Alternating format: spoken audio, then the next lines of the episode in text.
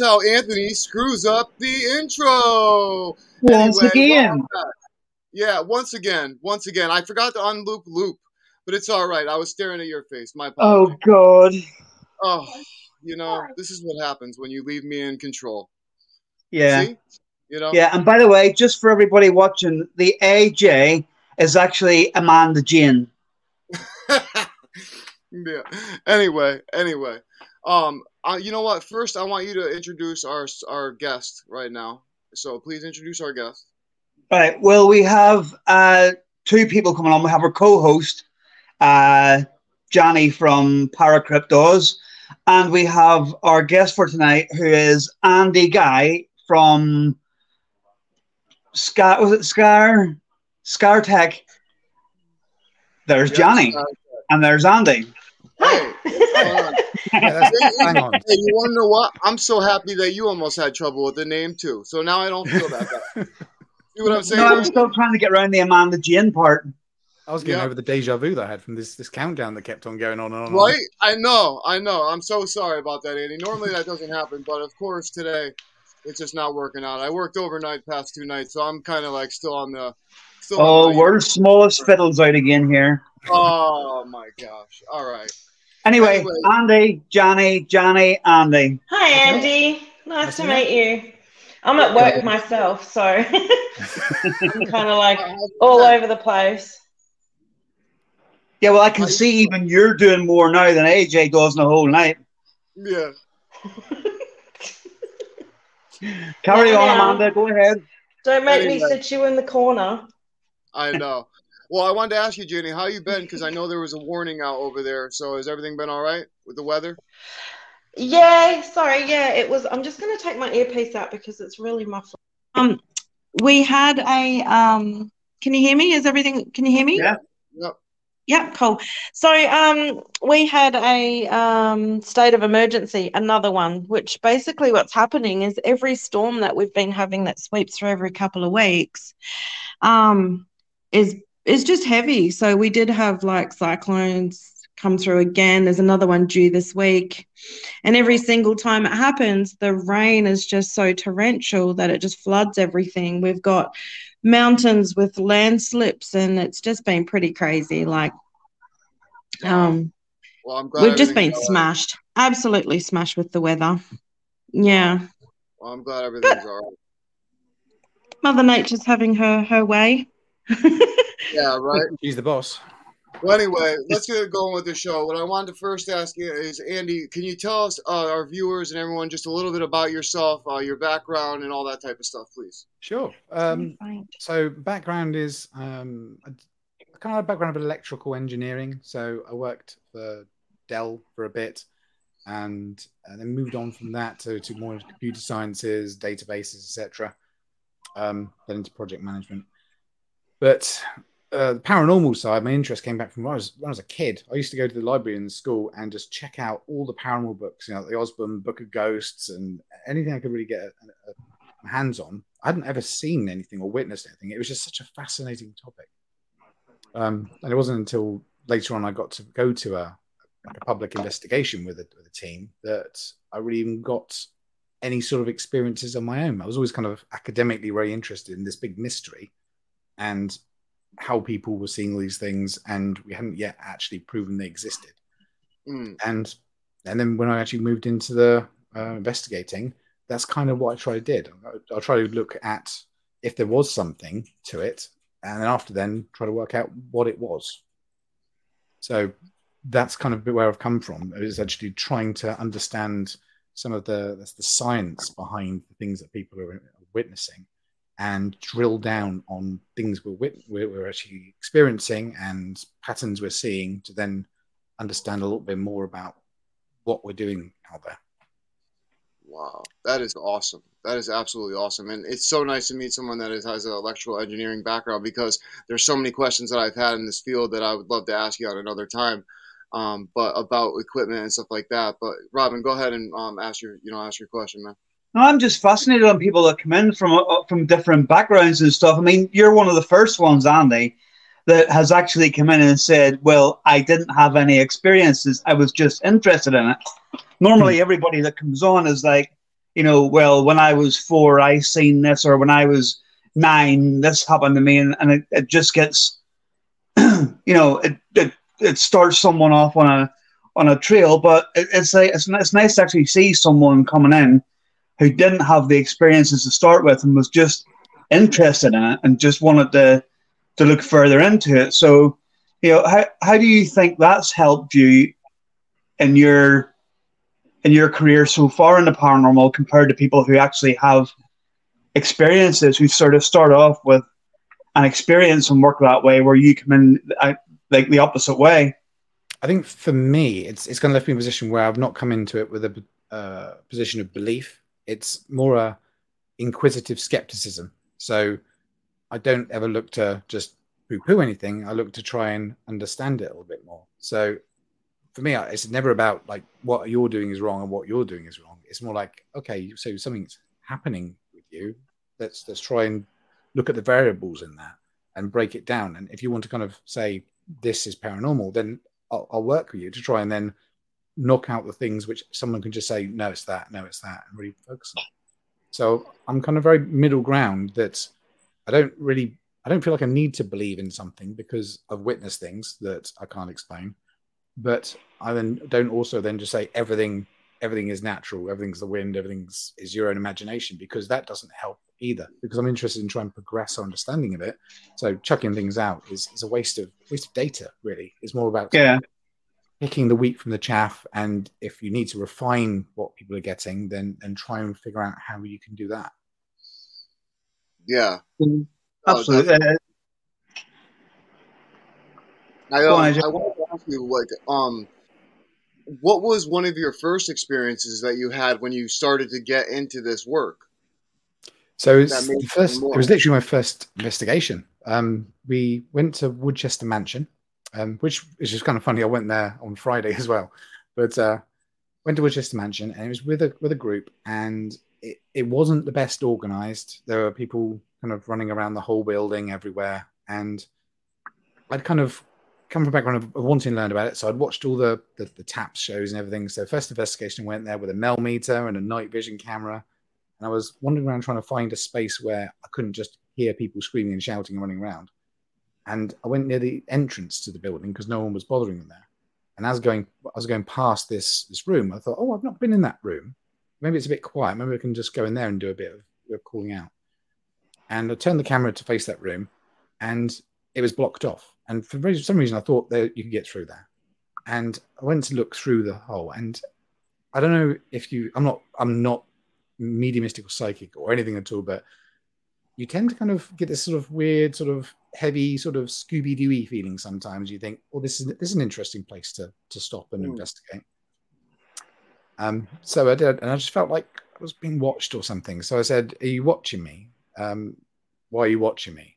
And then in the all earphones which I had into the camera, I heard, Arthur. So that was that, and it's on the recording as well. And I've had some better things since then, but that was so impactful for me as well, that it was not around. It wasn't on the recorder I had just down the corridor. It was just on this camera. I heard it real time. And that grabbed me because it coincidentally was the name of my father who'd passed a couple of years ago.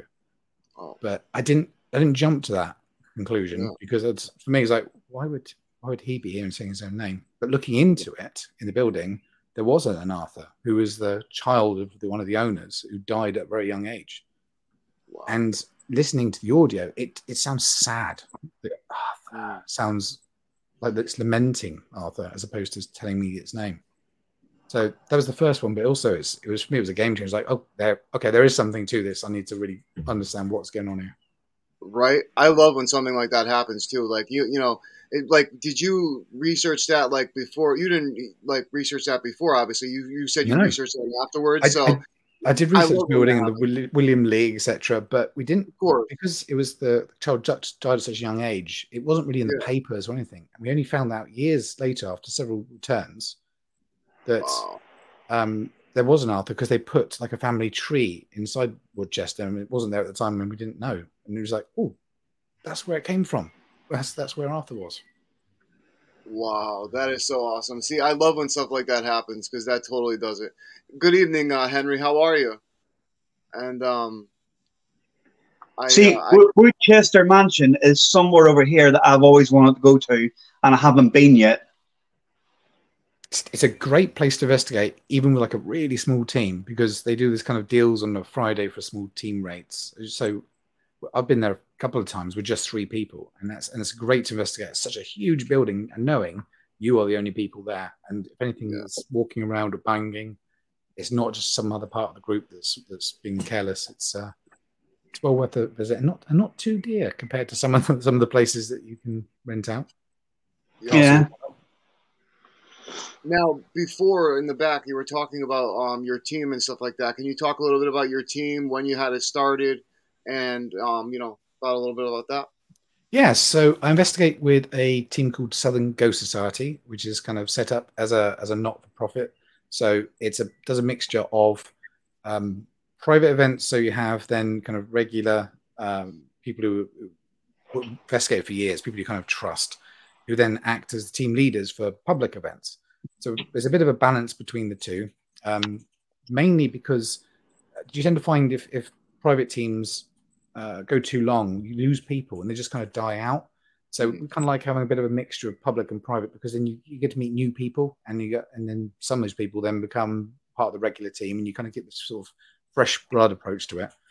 And it's run by a guy called Dan Marchant, and I've been the tech guy in it for, I don't know, a lot of years.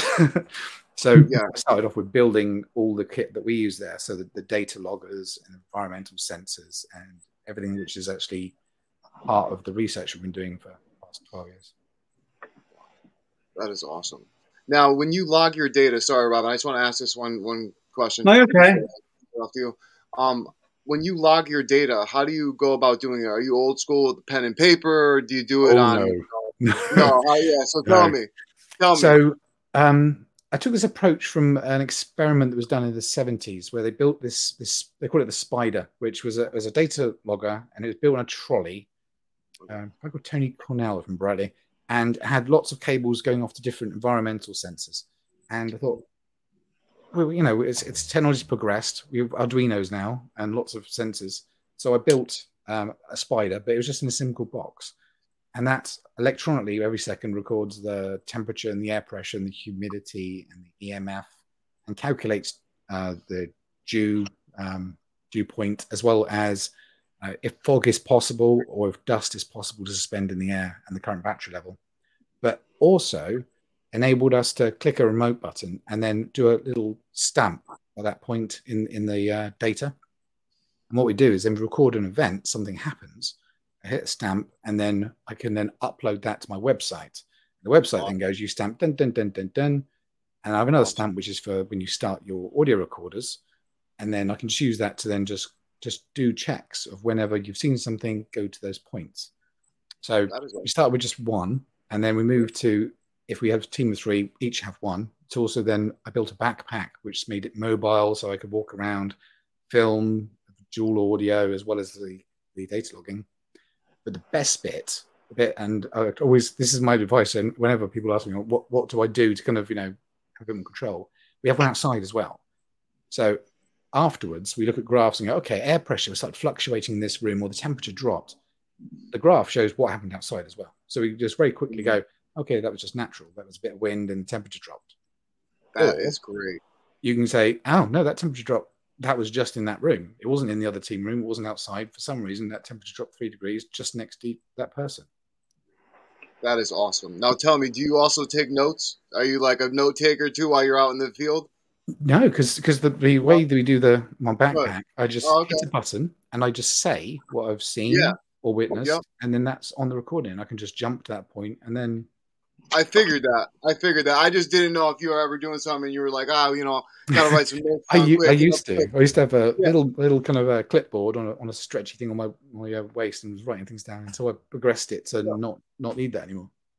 Yeah, no, that's great. I mean, I love that. It's just funny because I did it myself. Like I do that myself. I still do the notebook thing sometimes and all this stuff. And I have tons of notebooks of just stuff in it. And it's funny. Like I love the way that you just switched it over though, because the way that you have it now is just absolutely awesome. I mean, to be able to have it also outside too, like you just said, is such a great experiment because it, like you said, it shows if it's natural or if it's not, which I think is so important in an investigation. So that is so great. I found as well that I was building up this big pile of evidence. I'd like this. Oh, this is a great EVP, or that was interesting. And then what do you do with it? And all these notes and this information, what do you do with it? So by turning it into an electronic form in a database, my site compares everything. So it can tell us that for footsteps, the conditions that they occur in are between this and this humidity, this and this temperature, this light level, etc. And that's where we started seeing patterns. That you were having fluctuations in air pressure, for example, which occurred just before someone clicked and logged an event. And over investigations, I then developed these data loggers to also become alerts, which then showed graphs of this air pressure fluctuation, which then you went, oh, okay, the air pressure is fluctuating. Let's pay attention now. Let's see what's going on. So we took that pile of things that happened and turned them more into data points, which then helps you focus more going on, and it's a bit. I know it's kind of blowing your whistle, but it's been quite successful in being able to kind of draw people's attention when they might otherwise just be, having a natter about another location or something. Yeah, no, I love it. I love the way that you do it. I think that's absolutely awesome. Robin, go ahead, man. No, I just want to ask you this. I'm going to touch on the age-old subject again here, the one that seems to rub a lot of people up the wrong way, but orbs, right? So everybody has their view on them. A lot of people don't believe them and this, that, and the other. But do you think in your line of work as an inventor, as a creator of equipment, that it's possible at some point down the line to invent something? And I mean, you might have already been mentioning it, but to invent something that you can actually tell was that orb, for instance, that you just seen there, was that actually paranormal, or what, or is there a lot of dust in the atmosphere, or I mean, there's all this subject where people will say, oh, it was definitely an orb, and other ones will look and say, no, it wasn't. It was an insect, or it was a dusty area. And I have ways of looking at it, where if someone says it was dust, but it was only one orb. I was like, well, if it was dust, there'd be loads of them, things like that. But is there anything you reckon that you can invent in the future that could possibly try and divide the opinions on that? One thing I mentioned very briefly was one of the data points which we're recording each second is the possibility of dust being suspended in the air or not, because there's a humidity condition, which means if it's humid, dust just fall because it gets too wet.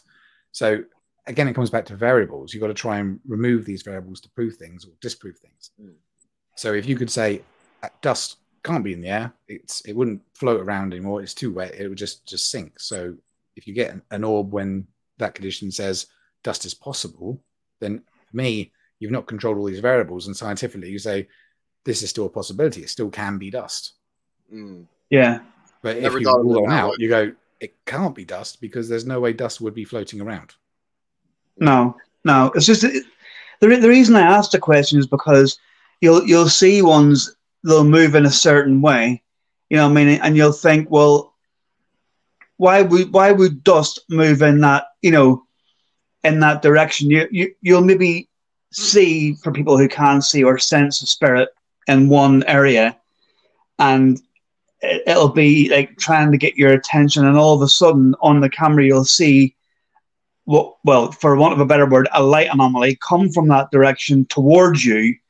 And it's like, well, you know, then to me that it's quite possibly something paranormal, but obviously because the people who are watching aren't actually there, well, they're going to say, well, you obviously could just say that the spirit was over that way, and you could just say that it was coming towards you. But, you know, I just think there has to be something. Of all the equipment that people are making for communication and movement and, you know, and EVPs and stuff, surely there's got to be something down the line that can separate light anomalies from, like, insects and stuff like that.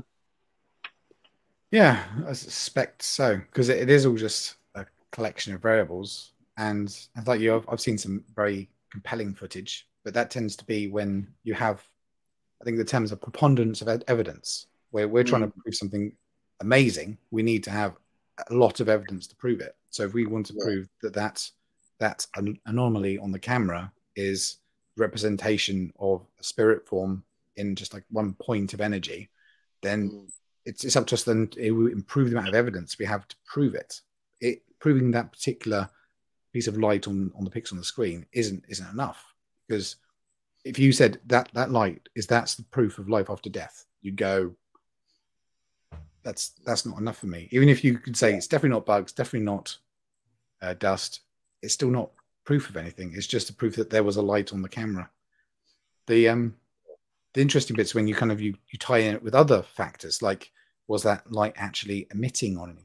So I've seen good footage where fairly recently actually at Merley House, where one of the people who worked there was just sitting inside the lobby, kind of keeping out of everyone's way. And then they started filming around and they had this light anomaly that kind of floated through the air, and they showed it to me and I was like, okay, you know, I've seen this sort of thing before. And then it passed to the table and the table lit up underneath it. You think, okay, so now you've introduced this other variable that not only do you see that light on the camera, the table is lighting up from that particular light. So you've then got two pieces of evidence as opposed just to that one.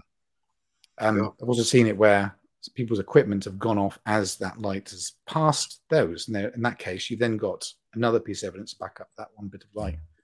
But in itself, you've only got a little bit of light recorded on a camera, no matter what it is. Yeah. You know what stinks? I feel like no matter how much evidence we come out and prove, I feel like there's going to be some people that still, no matter what, it'll never be enough. But still, like, in a scientific aspect for like people like me and you and you know, and Rob and stuff like that, like that would be enough for me to have scientific proof that the scientific community would acknowledge and come out and say that it was true. That would be enough for me to finally be like, I could put this down. Maybe I still would do my own research, but still like I would not, you know, be striving towards something so major. You know what I mean? I would be more complacent in the little goals. You know what I'm saying? Yeah. But I think that's a great thing, the way that you said it and how you would measure it and stuff like that, because that's absolutely awesome. I think the thing about it, AJ, is not to cut you off, but I think what I was trying to say was, you know, where we have, you know, communication-wise, there's always a newer spirit box being brought out by a different company. You know what I mean? There's always a newer, like, you know, motion detector being brought out by a different company. There's always a newer, you know, infrared flashlight, you know, there's newer cameras that are coming out that can get, you know, and there's always newer stuff that's coming out. But it's like to me, orbs is the one thing in this field that can cause a lot of arguments. And because you know what I mean? in isolation. I mean, if you there's an opening there for someone. So if you had like a shadow or light detector, which was present at the same time as recording that video, and that detected that light, then that would prove that's what you call on the camera existed in the physical plane and not just an anomaly on the camera. Yeah. That's Johnny, have you got a question? If you'd seen the light with your eyes and the camera picked it up, then you would have had an light anomaly. I've recorded a couple of times where I've seen a light and logged it and then gone back, not really expecting it's going to be there because your eyes play tricks, but then actually see a light on the camera. And at that point, it's not an orb. It's a light anomaly where it's physically been in the world and you've recorded it. Yeah. Because the question is, if you didn't see it, how did the camera see it? Yes, absolutely. And one thing I want to say about that before I give it over to Jenny quick, I just want to say I was at Montana State Prison, and when I was there, I saw a light anomaly twinkle in the jail cell, and I caught it actually on the camera as well in the night vision, which I was so happy that I caught it. But it was so amazing to see, because it's like, where did that sparkle come? Where did that light come from all of a sudden? Yeah. It was really weird to see, but I know what you were saying. But Jenny, go ahead. What was your question, Jenny? Just a quick, talking about, equipment and like if there's anything that you have that's able to pick up on things. So one of my experiences is I was doing a house cleanse, and I called in this conduit. I've only worked with her like twice before, but I've never seen anything like this. So what she was doing is, while she was calling in the angels, so, Archangel Gabriel, Michael, all that, I was witnessing her complete aura was changing. So it was almost like, as she would call in, her color would change to the angel that it was. It was the most phenomenal thing I've ever witnessed in my life. And then recently I met a lady who has had the same thing. So she literally walked into a meet and greet that I had while I was in Australia, and she knew she had to come down and meet me. And so when she did, she's walked in and she's just this beaming aura of light. And when I seen her, another friend of mine was sort of looked at me like, are you seeing what I'm seeing? And I'm like, I'm seeing this. Like, she just had this radiant aura around her. So, you get things like aura readings and stuff like that. But is there anything that you can pick up that would actually collectively capture, it's almost like a I'm not going to say bioluminescence, because it's not, on the structure of what we know bioluminescence to be. But is there anything that that is available that can capture that in action? I guess. Or have you considered creating anything that is of that? No, not at all. I think there's a lot of human factor there that it would be hard to kind of disassociate from the environmental factor. I'm quite interested in your theory, though, about how different colors are generated, because colors would indicate a wavelength, and the human body does generate an electrical field. And several fields, in fact, and those all are on different wavelengths. So, do you think colors they may be linked to the wavelength of those naturally generating fields? Well, in what I seen, I witnessed angels coming into her, doing what she needed them to do.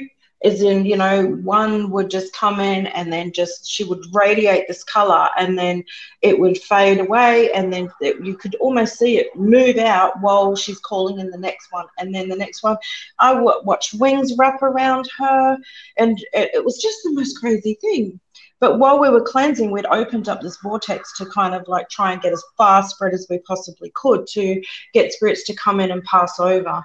And at that point, it was almost watching the colors go through her and watching these spirits come into her. She's a conduit, so she's and very, very good. Now, I've never seen anything like it. Only those two times that I've ever witnessed anything like that. Probably never witness it again, but, hopefully I do, because it's pretty magical.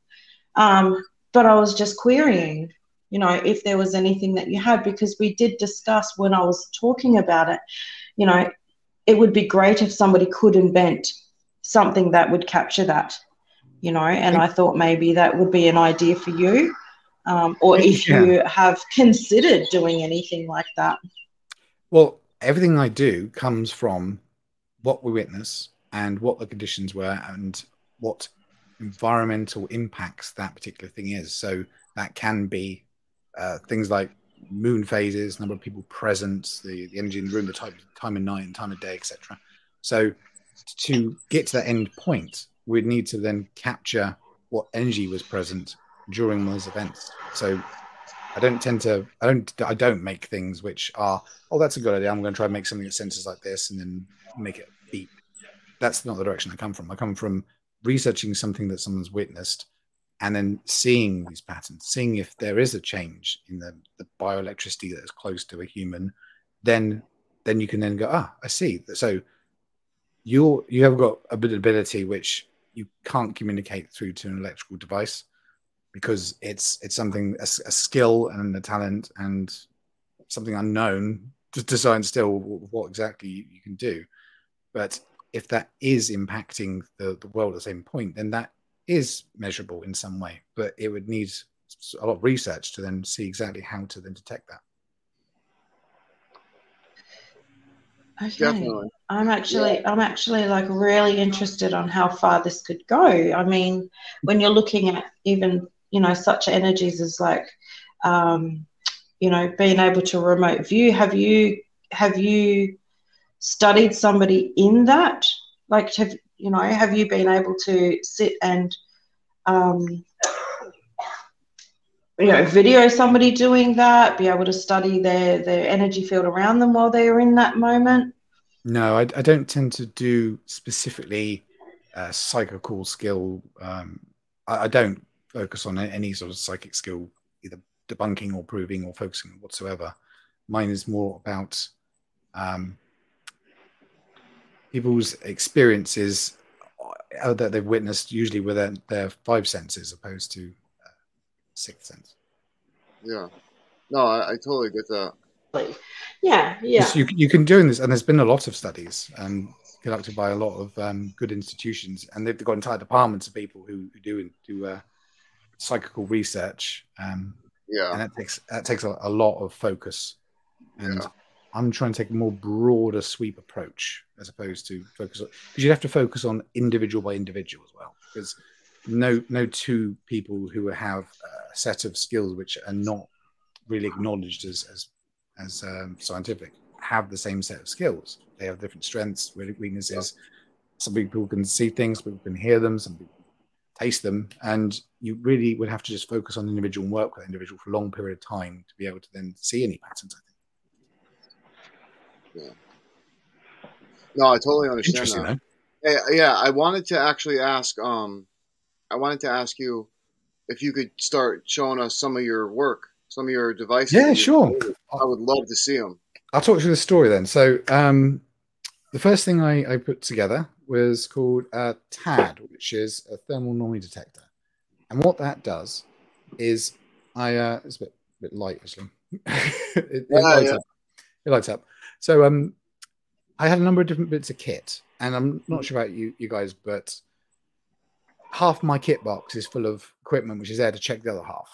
And I was having bits of equipment go off and saying there was a temperature change, but then I have other equipment that says it's not changing at all. So which do I believe? So I wanted to get something which was focused on, like this, where it's detecting a hotspot, focused on detecting hotspots and cold spots, because I had lots of data when those have occurred, and I saw the pattern of the change of the temperature. And I thought, okay, I've seen that pattern. I'm just going to focus on when a hotspot occurs and when a cold spot occurs, and I know how much that's changed by, and that's the important bit. You have the knowledge of the equipment, and when you tend to buy things, they don't tell you how it works, and they don't tell you how it changes by. So you don't really learn from it. You just see something's happened, and then you try and react to it.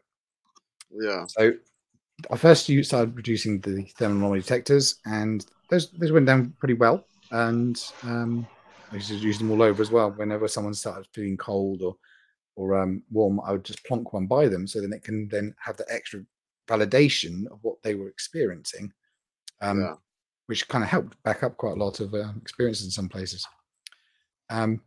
Along this time, we started seeing a lot of air pressure fluctuation, which was occurring during sometimes these hot, cold spots, but also when K2s were going off, or people were hearing footsteps or any sort of things. It was kind of unusual. It was like over 0.7 micropascals. You get kind of these small effects. And then over 0.10, so 1.9, there were bigger things. So I made this device, which is the Aeroflux. And its job is just to look for that pattern of fluctuation and then alert you that, pay attention, something might be happening. And generally speaking, random air pressure doesn't change it. It's looking for a very specific pattern to then go, yeah, I can see this. It's going on. Wow. And these have been very useful to a lot of teams. They've come back and said, they've been amazing. I put them in doorways. I put them outside the area. I put them inside the area. And whenever it goes off, things are happening. And to me, that's really validating that other teams around the world have said, yeah, I'm seeing the same thing, that this is actually going on at the same time as that, which to me is good scientific method, is finding results and then allowing other people to replicate the experiment. Absolutely. Absolutely. And then as for experiments, I went to a couple of places where they had footsteps, and I was really interested to find out, okay, so people are hearing footsteps. Are they detecting the footsteps just by listening to the sound of the air pressure changing the footstep? Yeah. Or is the stair actually moving, or the footstep actually making the wood on the floor actually vibrate? So I was into geophones and thought, oh, they're kind of expensive. So I came up with the Seismo because I wanted to put those down, like, you know, several stairs on a staircase to see if footsteps are occurring, where were they and how far they were. So we found a much kind of more economical way of doing the same thing, same sort of sensitivity, and that is the Seismo, which is a seismometer that alerts to changes. And it was quite interesting because the place we were looking at, I put them down the stairs, were in his footsteps, and we saw them go off for a bit down the first few and then stopped. We still heard the footsteps. So it's almost like the energy of that, it seemed residual recording, had enough to kind of impact the Seismos, but then after that point, didn't. And it was just audio, which is fascinating because that tells you a little bit something about it, as opposed to just saying, oh, I heard some footsteps. I find it absolutely fascinating. I love that. See, that is so great. Please keep going. Please keep going. And the last one, which I generally put out there, is called the Magnavex because it's a magnetometer, which then detects a change. So what we saw, we did this magnetometer data log across lots of investigations, and then looked at if it changed, if the magnetic field change. So we're not talking about EMF, we're talking about magnetic field. So magnetic energy, which isn't moving, is a magnetic field. And what we were seeing was occasionally you'd see spikes in one polarity, or sometimes a switch to the other polarity field. So a north to south field, which is present. So what this does is, for the first 5 minutes of being on, it's just monitoring the natural magnetic field and then detecting any natural anomalies that occur in that point. And then it kind of baselines to those and forgets about that. And then after that point, if it sees any spikes or it sees any changes, then it alerts and tells you. And that's been fascinating. We've been detecting some really interesting patterns where that's only going off in areas where people are like investigating. It's almost like it needs the energy of people investigating to make those changes to the magnetic field, as opposed to they sit in other areas and just they don't go off at all night. I have always said that. Have I not said that, Robin, to you? That, like, it's always like I had some feeling that, like, the, you know, electromagnetic, you know, field, whatever. I always thought the magnetic part, you know, the magnetic field had something really to do with the paranormal field, like hardcore. Like, I just, you know, I couldn't think of something or create anything yourself. I'm not that talented. But I tell you what, that is absolutely awesome. I definitely want to speak to you more on this because you know, I definitely would love to order some things from you because I love you, man. Like, this is totally a game changer, man. This is awesome. Tell me, what is your opinion on Spirit Box and stuff like that? To me, I'm going to keep saying these words, but it comes down to variables. So if you're listening to that Spirit Box, there's several variables there which you have to eliminate in order to say this is something paranormal. This is not normal. One of them being radios. So if you're getting a radio station through, that's not paranormal. That's a radio station. That's a human broadcasting a radio station. The other factor is interpretation. So that's the person hearing this word coming out and saying, okay, I heard Tim. It was definitely Tim. That's what I heard. So I'm currently making one of my next devices is focused around the Estes method because there's a lot of results coming out from people, but you have those variables there. You still have radio stations and people, even more so, only just hearing the words and they're saying them. you're using the spirit box without it, you've at least got maybe a group of people listening, and they can then debate what they heard. So, yeah, just sneak preview, because it's not really out there. But what it does is it goes so fast that you don't pick up radio stations, but you can tune the speed like to be way beyond what the spirit box does. But also has a seek function, so it picks out the radio stations and then on the next cycle skips them, so you miss those frequencies of time. It also has another output jack, so you can put a audio recorder as you're doing this Estes. So later on, you can then sync that with an audio recorder, which is going to a mic or dual connect it with the one you got on your hand, and then other people can listen to it and go, "Yeah, I heard the same thing," or "I didn't hear the same thing," and you don't have to then give that power suggestion type approach to it, and then you're saying, "I definitely heard this." The last thing is a feature that's all kind of, I'm kind of drifted a little bit here, but got me onto the subject now. The one thing I've seen in the Estes sessions is forgetting the variable factor for a second. When people are communicating back to the person who's asking the questions, they're not passing all the information. So a person you can be listening, you can be hearing, say, two voices who are kind of like communicating together, or you might hear a man, you hear a woman, or you might have someone who just appears out of nowhere, it's a different voice. And it's very hard for the person with the earphones in to then communicate that. So the person calling out and trying to use that method has no way of knowing that the conversation's actually shifted. So it's quite simple, but it's the device looks a bit like half a game controller. And it's got three buttons, which then project a light below, which then you can do different colors. So in advance, you can agree. It's like, okay, I'm going to this session, and this, if it's a male voice, I'll hit green, and if it's a female voice, I'll hit blue.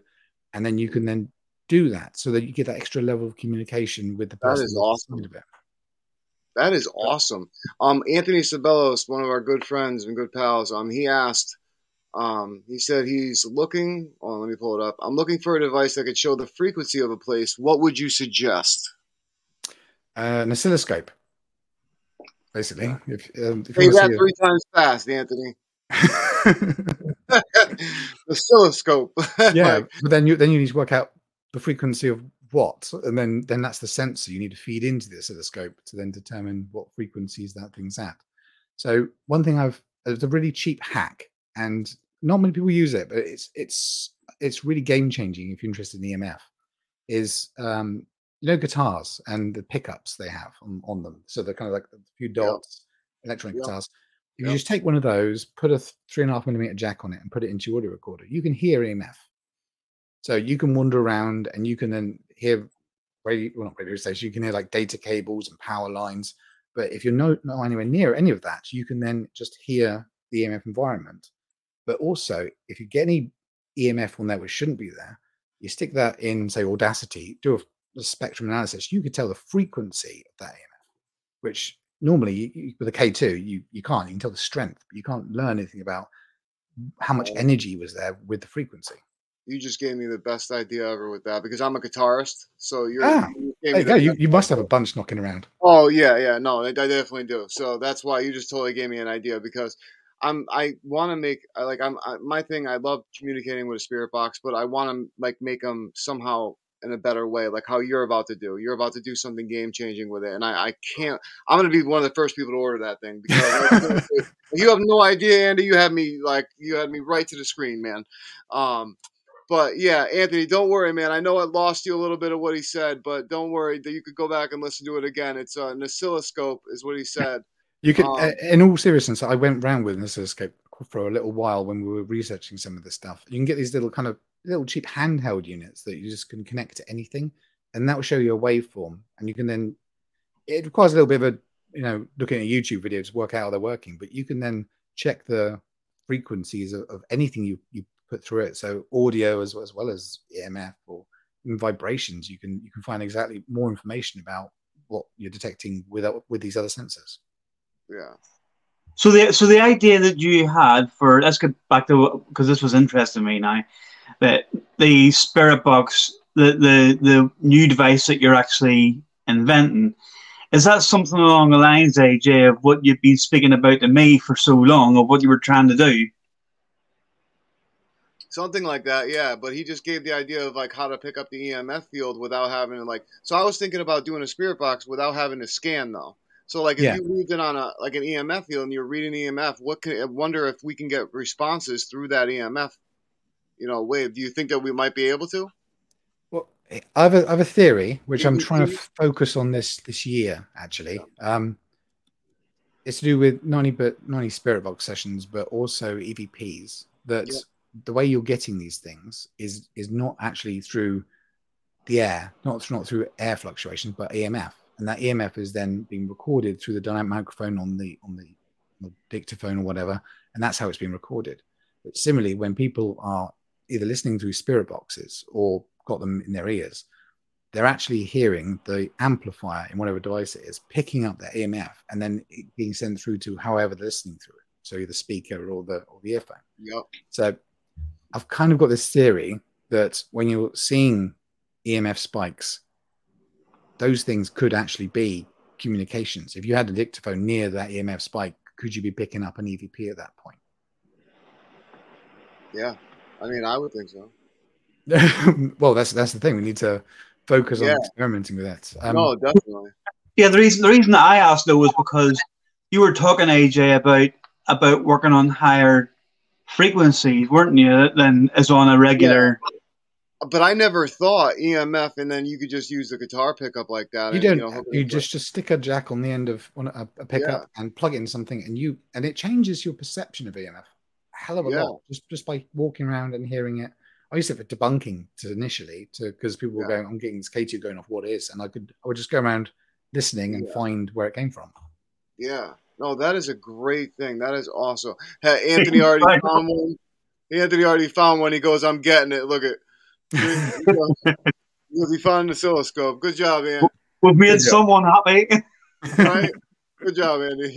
But before we go any further, I just want to find out, AJ, you need to add Andy after the show. Yeah, we definitely need to chat for sure. Because this is what AJ does, Andy, right? He says to me, he says, "You go and get the guests," right? Which I do. And then I get the guests and I tell them who I've got. But then because he's co-host, when he go and friend request these people as well, he doesn't.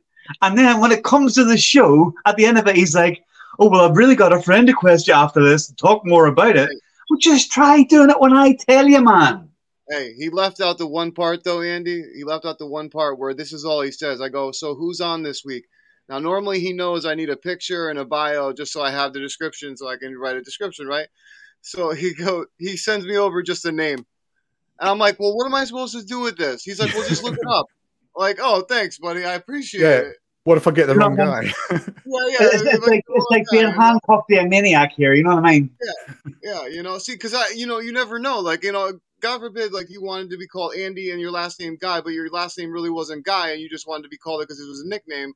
How would I know? You know what I mean? Right. Yeah. So I was so thrown off. But thank you, Robin. I appreciate you throwing me under the bus. I appreciate it. No problem. Anytime. But, Andy, I want to say. Seems you from doing it to me. Yeah. No, you're right. I do. But I want to say thank you so much, obviously, for coming on. But I want to keep talking real quick about what you were saying. So you have a couple things in the works is what I'm guessing right now. So, I mean, I've heard about the one. I've got a list as long as my arm. Okay. Is there any that you could share with us real quick? So one thing I'm very excited about, and it's something you just touched on, weirdly, is about frequencies and about focusing on trying to pin it down. And that's... I nicknamed it the ghost frequency because it's just a word for it. But we found that if you use a spectrum analyzer on good EVPs or good disembodied voices, we were finding a lot of amplitude in the 400 to 550 hertz range, so very low. And what if you do? If you boost the gain on those frequencies themselves, it tends to make EVPs a lot clearer. You kind of pick up a little bit more from them. So what I'm working on now is a very simple bandpass filter just to focus on those and then have that. I'm working with a passive one at the moment, but I'm also working on an active one, depending on which works better, experimentation. But then use different things to pass through it. So put a guitar pickup there, so you're only picking up those frequencies. Put a microphone through it, so you're only picking those frequencies. And then see, if you're just recording those, what do you get? Because that's too low for a lot of things. And it seems to be linked to when we are actually getting EVPs. So do we suddenly get a lot clearer EVPs because we haven't got all the other junk behind it? So I'm very excited about that, because there's lots of possibilities with that. And if it does work, then we've learned a lot more about a few different fields and a few different phenomena. Yeah, no, that is absolutely awesome. AJ, that's something you could probably do yourself, actually. AJ, you must have that sort of equipment with your guitar. I actually don't at the moment. I can't actually. Jana, you have to unmute yourself. I'm sorry, I can't do it. It won't allow me to do it. Oh, I muted myself. I don't have a question. I'm just having a break. Oh, okay. Yeah, and frequencies. You know how much I love them. So ask away. Yeah. We're actually about to be ongoing with the show, but I wanted to see if you had another question real quick. But before I say that, Andy, dear, what you just said, I actually don't have that equipment on me right at the moment, but I did recently. But I had to get rid of it not too long ago, so I actually have to. That's why I'm buying all new equipment right now. I'm trying to get all my stuff back that I want to get. So that's why it was perfect that you came on and shared all this great stuff, because now I'm going to be in contact with you all the time. I'll probably be annoying you about it. Andy, what do you got coming up next? Sorry about that. Yeah. But, Jenny, before we end the show, you want to ask one last question? No. I've actually really, really enjoyed listening to what he's had to say today. There's so much information that we don't know, but to find people that are actually researching and tapping into that, it's just game-changing for everyone, and good luck with all the work that you're doing, because it's clearly quite exceptional. Thanks. And it's all about having these sort of conversations and sharing it. I think there is people out there doing really interesting things, but they're working very much in isolation. Or don't want. I don't feel like they can really share what they're finding in case it's not right. But I'm this is working for me at the moment. You give it a go, and if you find out it's something else, then fine. We'll just forget about that and move on to the next thing. I think that's the important part. I think that's the important part of ascertaining the data that we do, because being able to get that information and then it takes. Everyone would like to have that essence to be able to do what you do, but not everybody can, so it is game changing with everything that you are doing, clearly. See, so good luck, good work. I'm different. I think everybody can do what he does. It's just a matter of if you will take the risk and if you will take the time to learn it. That's the biggest problem. Most people don't want to take the time to learn it, because I know me, I honestly wouldn't take the time to learn it, even though as much as I love it, because it seems like it's too much for me. I'm going to be honest. I'm one of those people. But that's it. And, there's heaps of people that are like that. There's so many people that are like that. So to be able to get, there's not the same with what I do. It's the same with what a lot of people do. Everybody has their set skills and things. And, and to be able to ascertain information and, the circle, the merry-go-round would go continuously if there wasn't people, like Andy, to change it, Yeah, and that's what we need, and that's what we need in the industry. And the point is that you don't always need the skills, but you just need that questioning attitude, just like yourself. You're like, I saw this thing happen. I kind of want to learn a bit more about it. You didn't just go, fine, that's it. I'm not going to do anything with it. You kind of, that's how you progress. You just ask that question. Then if you ask the right person the question, then they might be able to help you with it. Yep. Absolutely. Well, Andy, thank you so much. I appreciate you coming on. I'd love to have you on again for sure. It's been an absolute blast. It's been lovely meeting you guys. So thank you. Jenny, thank you so much for coming on too. We really appreciate it. I'm sorry that it was a little, dodgy up and down. Apologies about that.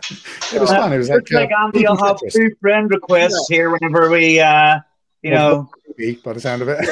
Bring it all on me. It's all good. Oh, 100%. Yeah, definitely. Right. All right, and I'm sorry that I was in and out for the show. I am at work and I'm sort of by myself at the moment, running the team. They're waiting for the girls to arrive, so it's all good. Great. Well, awesome. No problem. Hey, thank you guys so much for coming on. We appreciate it. Yeah, thanks, no problem. Very much. Same here. Bye. Bye. Wow, man, dude, I tell you, there's so much awesome stuff going on in the paranormal field that, like, you know, like, obviously we're able to uncover and bring onto the show. And so people like Andy, that's just absolutely amazing. Do you know what? Right? I actually didn't even know that he was looking and inventing half the stuff that he actually is. Because when you read it, when you read his profile, it's like, you know, you really... Thanks, Charles. You don't get to know someone. I've always said this about anybody. You can read a profile and think that person's got the right idea. Until that person's in front of you speaking to you, you just don't.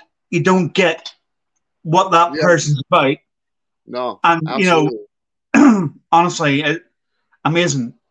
Oh, totally amazing. And, you know, it's crazy because, like I said before when I was joking around, like, you know, I'm not the type of person where I can go out and learn something like that. I can if I wanted to probably, but I just wouldn't want to. So I leave it up to people like Andy to create amazing things so that I could be like, hey, can I bother you? I want to buy one. you know, because this is the thing. This is the thing in this field, and although this is a podcast, but in the general paranormal field, is if we all work together, then... You know, we can network with people like that. You know what I mean? We can throw ideas to people like that. You know, they can throw ideas to us. They can come on here whenever they want and show all the new stuff they want. And, you know, and work together. And, you know, I'm not going to get into it because, you know what I mean? I'll end up saying stuff I probably shouldn't. But, you know, it's like. I get what you're saying, man. You know what? That's the reason why I created this show, man. I created to bring on people like Andy, to bring on other researchers, to share their evidence, to share their, you know, inventions, to share their work, to share their data, to share everything, because I think that it's important that we share all this stuff. You know, we shouldn't be against one another. We should be working towards something great. And the more that we work together, the more of us that do it, I think the greater possibilities are of figuring this out. So I think it's absolutely great, but man, great show. Thank you guys for watching. My name is AJ Capasso, host of Talking With The Source, and go ahead, brother. Robin Haffern from Haffern Paranormal and Talking With The Source. Well, until next time, thank you guys so much for watching. Peace.